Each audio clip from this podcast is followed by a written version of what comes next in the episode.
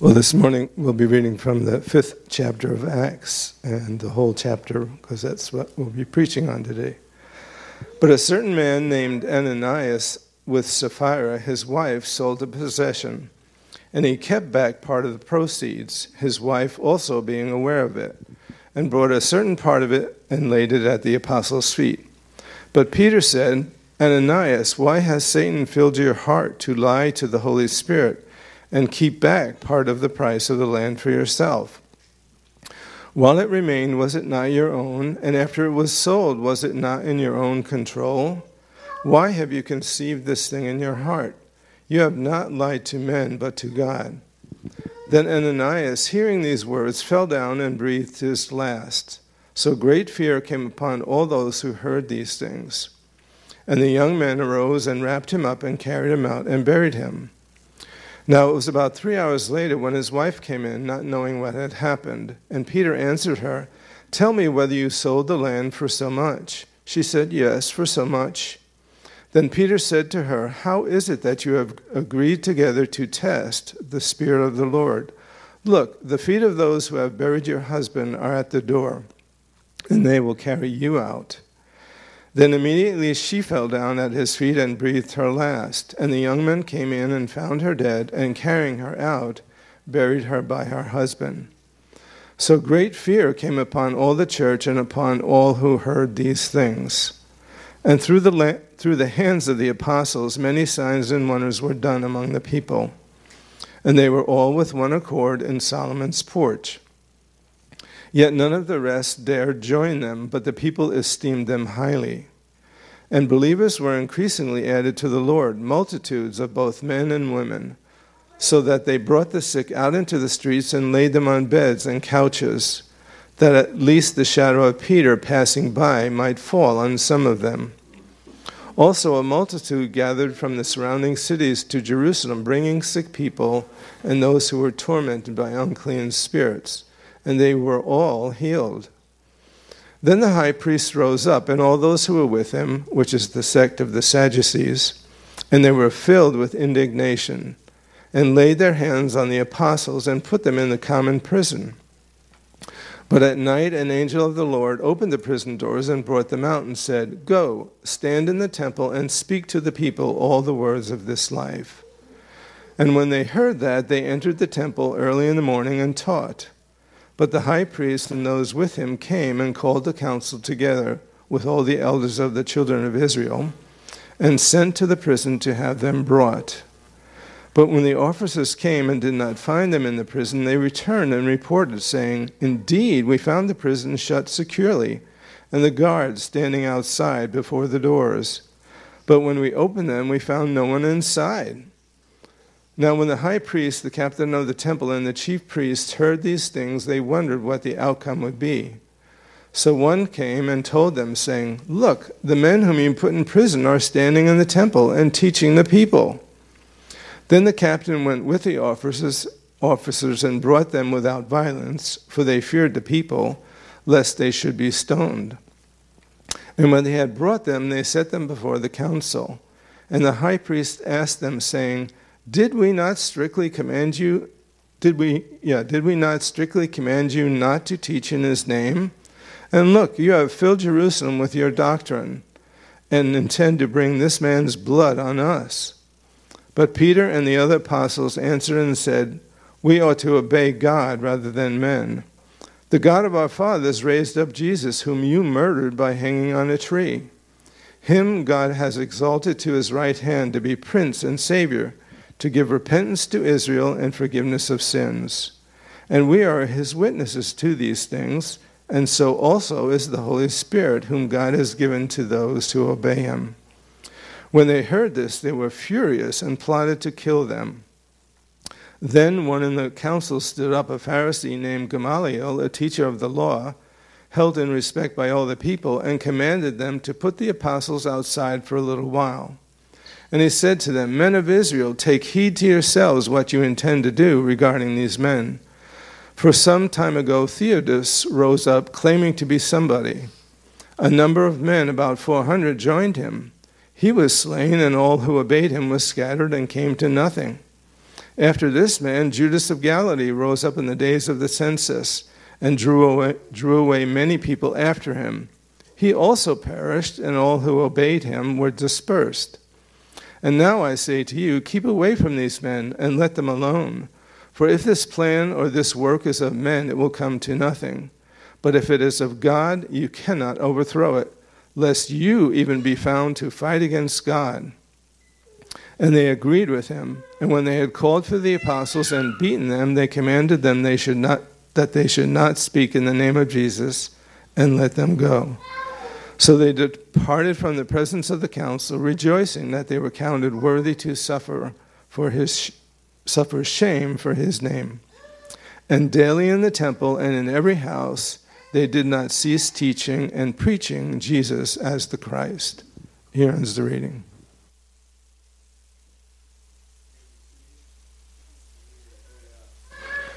As Wayne comes up to bring us the message, I just wanted to bring up an announcement real quick. Uh, don't forget uh, worship, prayer, and the gifts coming up this uh, Tuesday, Wednesday. Sorry.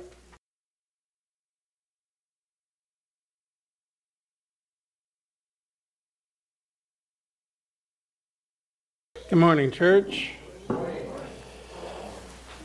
Let's pray. Father, in the name of Jesus, what a privilege to be here in your house. I pray, Father, that you would anoint the thoughts of my mind, the intents of my heart, the words of my lips. And I pray also, Father, that you would anoint the hearing of, the, of your word. Father, that it would penetrate and divide. Father, may you have your will accomplished in each life this morning, and we thank you for it. In Jesus' name, amen. We're going to look at Acts chapter 5 and 6, more at 5 than 6, but I'll explain that as we go on. So, uh, in Acts chapter 5, it starts with the story of Ananias and Sapphira. And Tom did a very good job covering that in the introduction, so I'm not going to try to improve upon it. Going on then in Acts chapter 5, verses 17 through 42 we see that the apostles are preaching in the temple and uh, are arrested.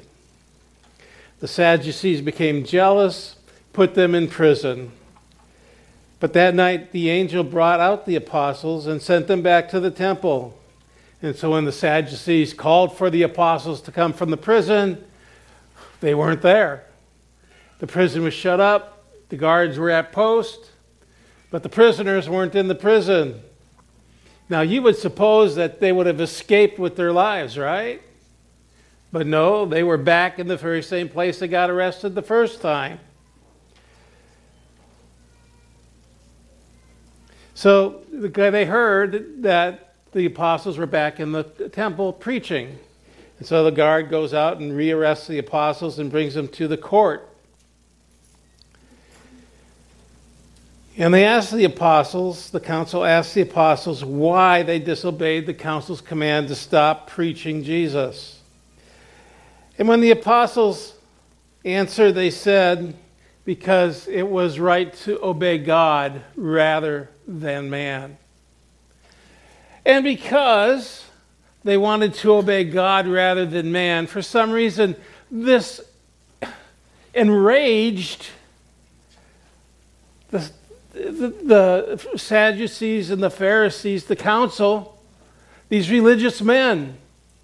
Can you imagine coming before supposedly godly men and saying, I want to obey God before I obey men? And they get mad at you. Not just mad, they want to execute you. That makes no sense to me.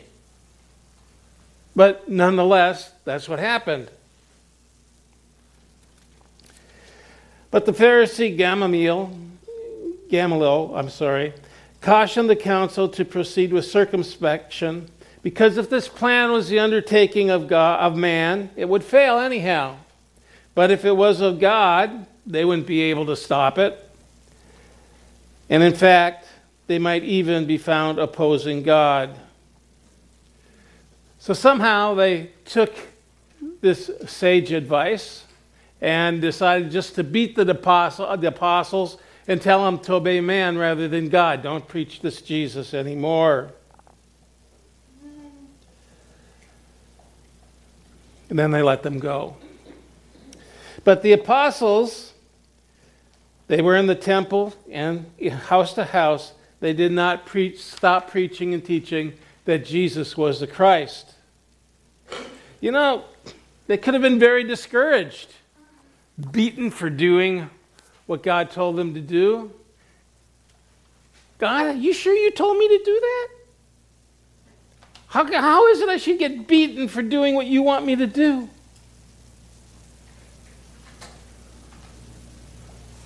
But you see, they knew what Jesus said. They knew what God had told them to do.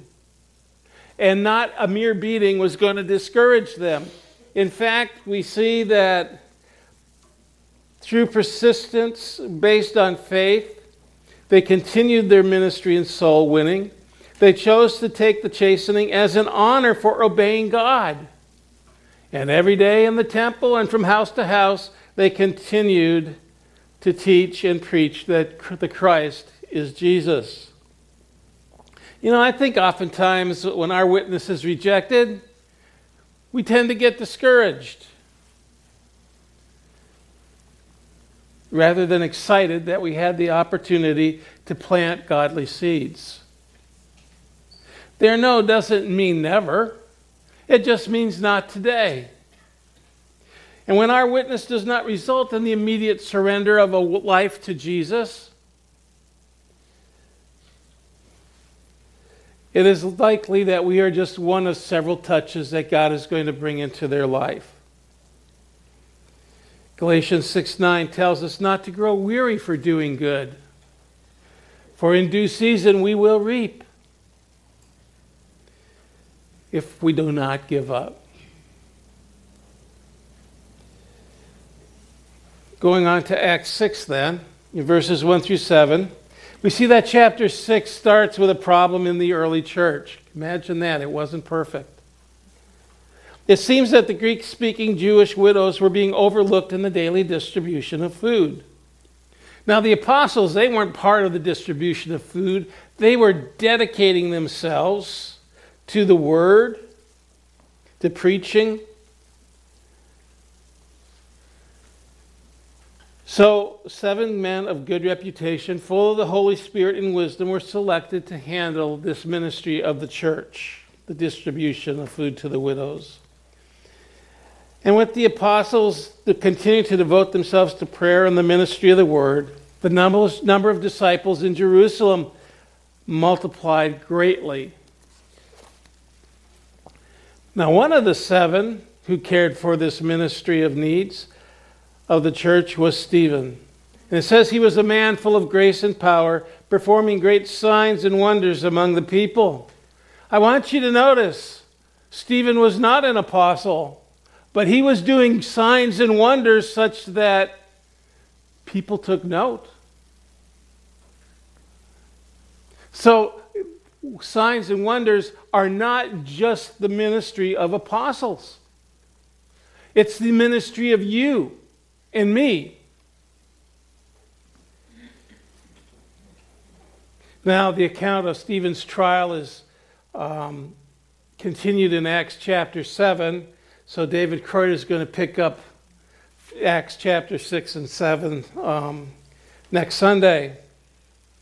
All right, I purposely skipped over Acts 5, verses 12 to 6, because if I leave you remembering anything from this Sunday, it would be Acts chapter 5, verses 12 through 16. Did I say 6? 12 through 16. Let's read that again, shall we, even though we just read it? Now, many signs and wonders were regularly done among the people by the hands of the apostles, and they were all together in Solomon's portico. None of the rest dared join them, but the people held them in high esteem. And more than ever, believers were added to the Lord. I want to repeat that. And more than ever, believers were added to the Lord. Multitudes of both men and women so that they even carried out the sick to the streets and laid them on cots and mats, that as Peter came by, at least his shadow might fall on some of them. The people also gathered from the towns around Jerusalem, bringing the sick and those afflicted with unclean spirits, and they were all healed. All healed. You know, we read that many signs and wonders were, were regularly done among the people at the hands of the apostles. And as a result, the people held them in high esteem. But as more of a result, believers were added to the Lord, multitudes, both men and women. And people gathered from all around Jerusalem, bringing the sick and those afflicted with unclean spirits, and they were all healed. I very much believe that Jesus showed us the best way to minister, to uh, witness. I believe the early church also demonstrated the same way. Why did Jesus tell the apostles to wait to begin their ministry until the Holy Spirit had come and fallen on them and empowered them? I believe it was because without the gifts of the Holy Spirit, we do not have the tools we need in order to effectively tell others of the saving grace of Jesus Christ. William Fay and Ralph Hodge, in their, write in their book, Share Jesus Without Fear, the following The prescription for spiritual power is found in Acts 1 7 through 8. He said to them, It is not for you to know the times or periods that the Father has set by his own authority, but you will receive power when the Holy Spirit has come upon you. And you will be my witnesses in Jerusalem, all Judea and Samaria, and to the ends of the earth. Jesus promised the power of the Holy Spirit for a specific reason or purpose. You will be my witnesses. I think so often we get I get frustrated because I don't see the gifts manifested in the church service. And I'm not saying that God doesn't ever do that, because he does. But what's the main purpose for the gifts of the Holy Spirit? So that we can be effective ministers and witnesses of the good news of Jesus Christ. Now, to be fair, not every conversion in the New Testament followed the pattern I'm about to describe. Lydia's conversion in Acts 16, for instance, doesn't mention a sign or a wonder, not one. And this to me is why our sensitivity to the Holy Spirit is so important. He does not do everything the same way every time. People are individuals. And the Holy Spirit knows that to touch an individual's heart, we need to sometimes do things individually different. Yet there is an observable pattern in how converts were usually won to the Lord in the New Testament. Jesus' methodology was of witnessing was signs, tell, and leave the decision to those he was witnessing to. The apostles' methodology, we just read it signs, tell, and leave the decision with those they were witnessing to. The early church's methodology was signs, tell, and leave the decision to those they were witnessing to. I wonder what our methodology should be. I would suggest signs, tell, and leave the decision to those we are witnessing to. And this is why the baptism of the Holy Spirit is so important to the work of the kingdom. Again, I am not saying that it isn't possible to bring others into the kingdom of God without the baptism of the Holy Spirit. Our Baptist friends have demonstrated that this is very possible. But what I am saying is if we want to be adding to the kingdom of God daily, as the early church did, we need to do what the early church did.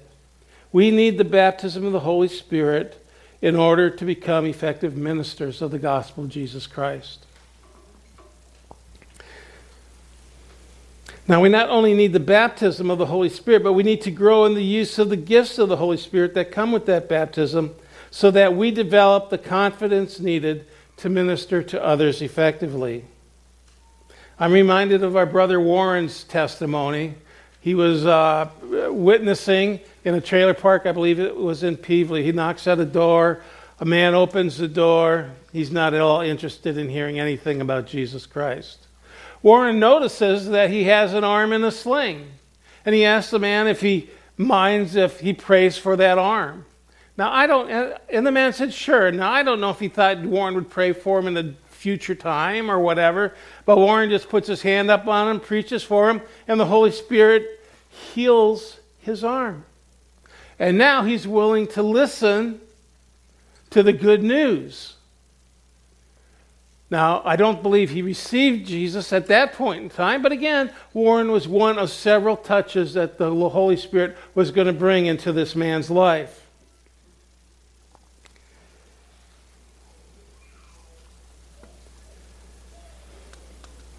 Jesus said that we can have anything that we ask for in his name, that is, on his behalf.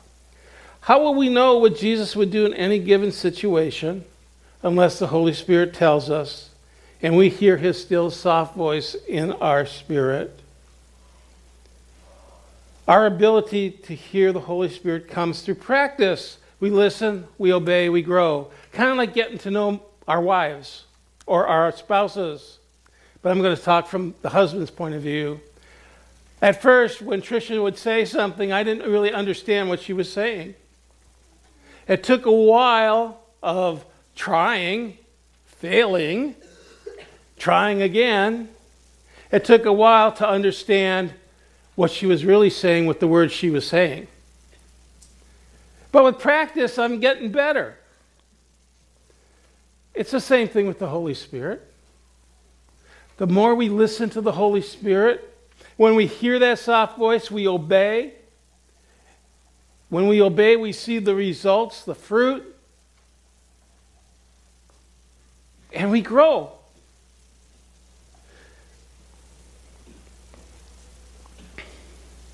In Acts chapter 3, verse 12, we read, And when Peter saw it, he addressed the people of, he addressed the people.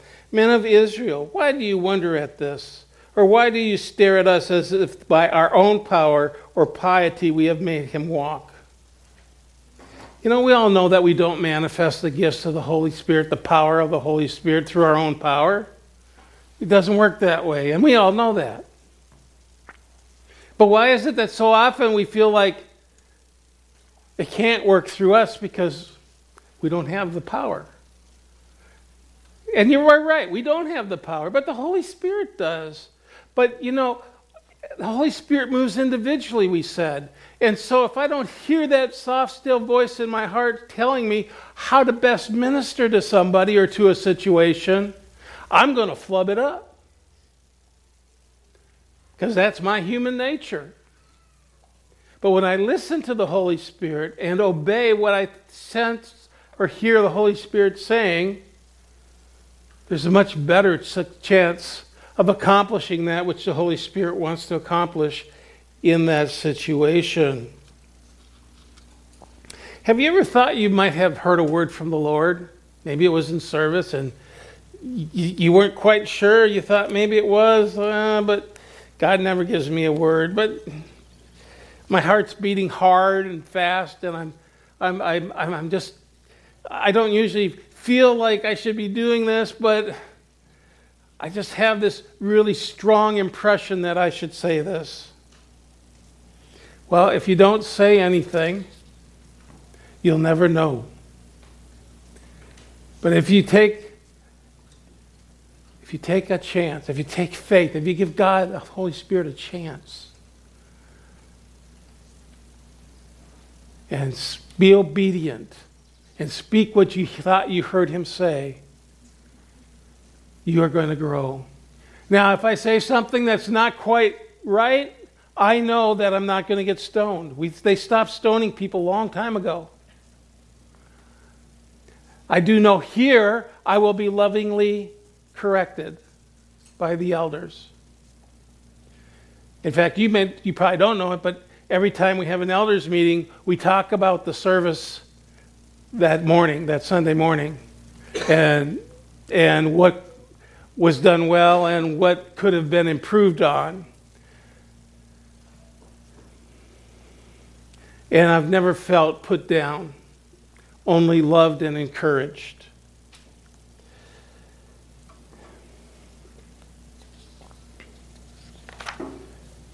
Matthew 8, verses 5 through 10, tells the story of the faith of a centurion whose servant was ill. And you all know that story.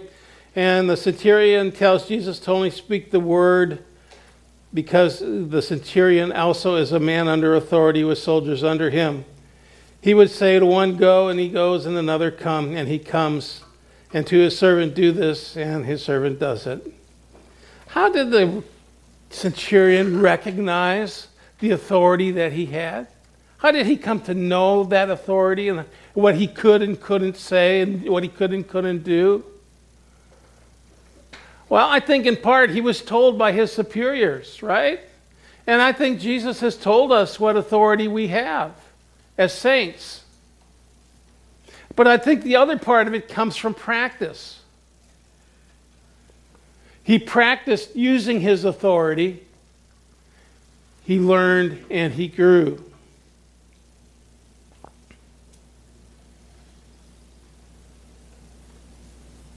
Because of the shed blood of Jesus Christ, there is power in Jesus' name, no doubt about it. And when we do what Jesus, through his Holy Spirit, tells us to do, we have the same authority that Jesus has in that situation. When I was a supervisor at AT&T, I had some authority over my direct reports. I set their work schedules, I set their assignments, I set their vacations. I observed their performance, I, I graded their performance, and I had that authority. But if I did not use that authority, if all I did was sit in my cubicle and collect a paycheck and do nothing, which I wouldn't have done for very long that way, it would have been as if I had no authority at all. Even though I had it, if I didn't exercise it, it was as if I didn't have it. When I was a firefighter paramedic, I had authority in patient care. If I thought the fire captain, if his decision was not in the best interest of the patient, I could countermand it. But if I never did it, if it was necessary, it was as if I didn't have any authority at all. 1 Corinthians 12 31 says, But earnestly desire the best gifts, and yet I show you a more excellent way. What are the best gifts? Well, Paul is writing this verse as an introduction to 1 Corinthians chapter 13, which speaks of the God type of love. However, it can also be read as a summation of chapter 12, which speaks of the gifts of the Spirit. To me, what it says is that the best gifts are the ones that are needed at the moment, but unless they're manifested out of a self sacrificing love based on a perceived value of the one being ministered to, we are accomplishing nothing but making a lot of noise. And have you ever had that experience? I have. I did something because I thought I should do it. But I didn't ask the Holy Spirit first what, it, what He wanted to do. And so I prayed, I made a lot of noise, but nothing happened. Nothing changed. Because I didn't ask the Holy Spirit what He wanted to do in that circumstance. You know, I've not seen hell, thank the Lord, but I have seen the results of large surface burns on the human body. I would not want to see anybody in hell. But if I don't love my neighbor enough to ask God how I can be at best minister the good news of salvation to them, do I love them the way God loves them?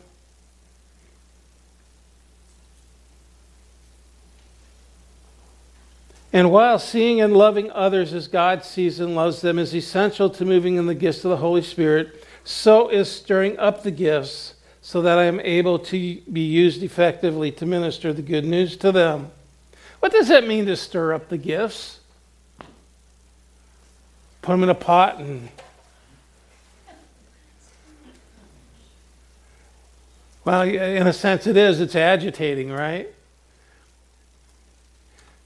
We stir up the gifts by using them, by asking God to help us grow, by listening to the Holy Spirit. Actually, here is where we're listening to the Holy Spirit, right? Listening to the Holy Spirit and stepping out and obeying what we believe we hear the Holy Spirit say. If we see the expected result, chances are we heard the Holy Spirit. If we don't see the expected result, chances are we need to pray a little bit more.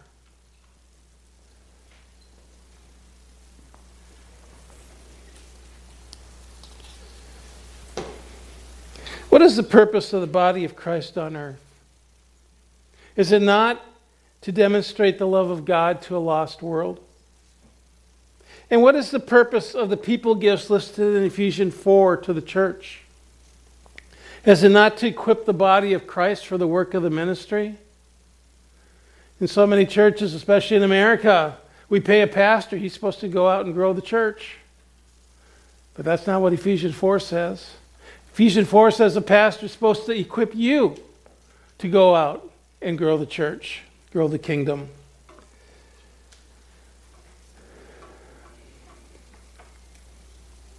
And you, saint, what is your purpose here on earth? Why does God still have you here? Why didn't He just translate you to heaven the moment you received Jesus?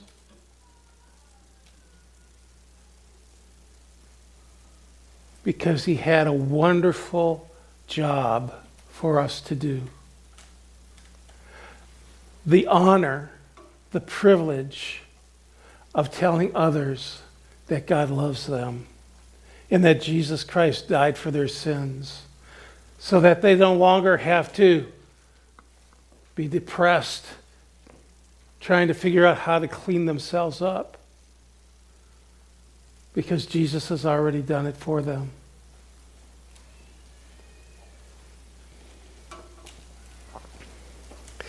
I pray that you are as convicted as I am to stir up your gifts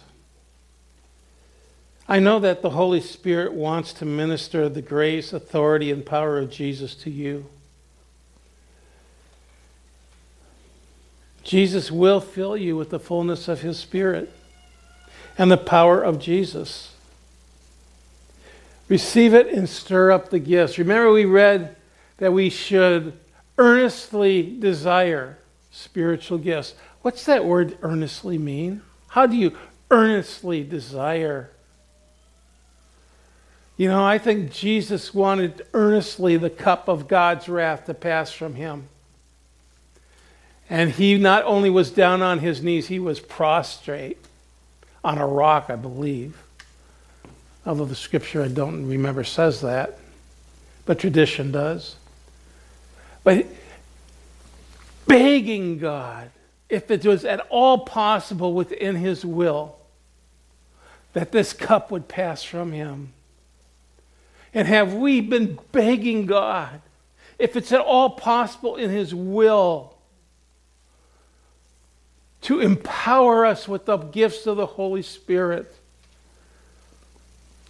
to accomplish the purposes for which He has left us here on earth at this time?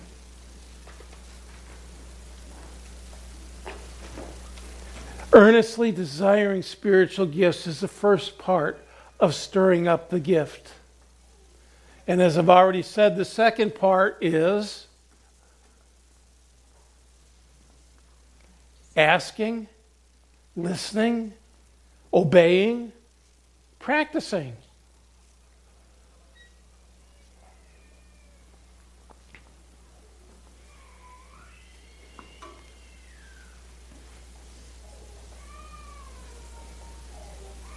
Come, Holy Spirit, we need you. Come, sweet Spirit, we pray. Come in your strength and your power.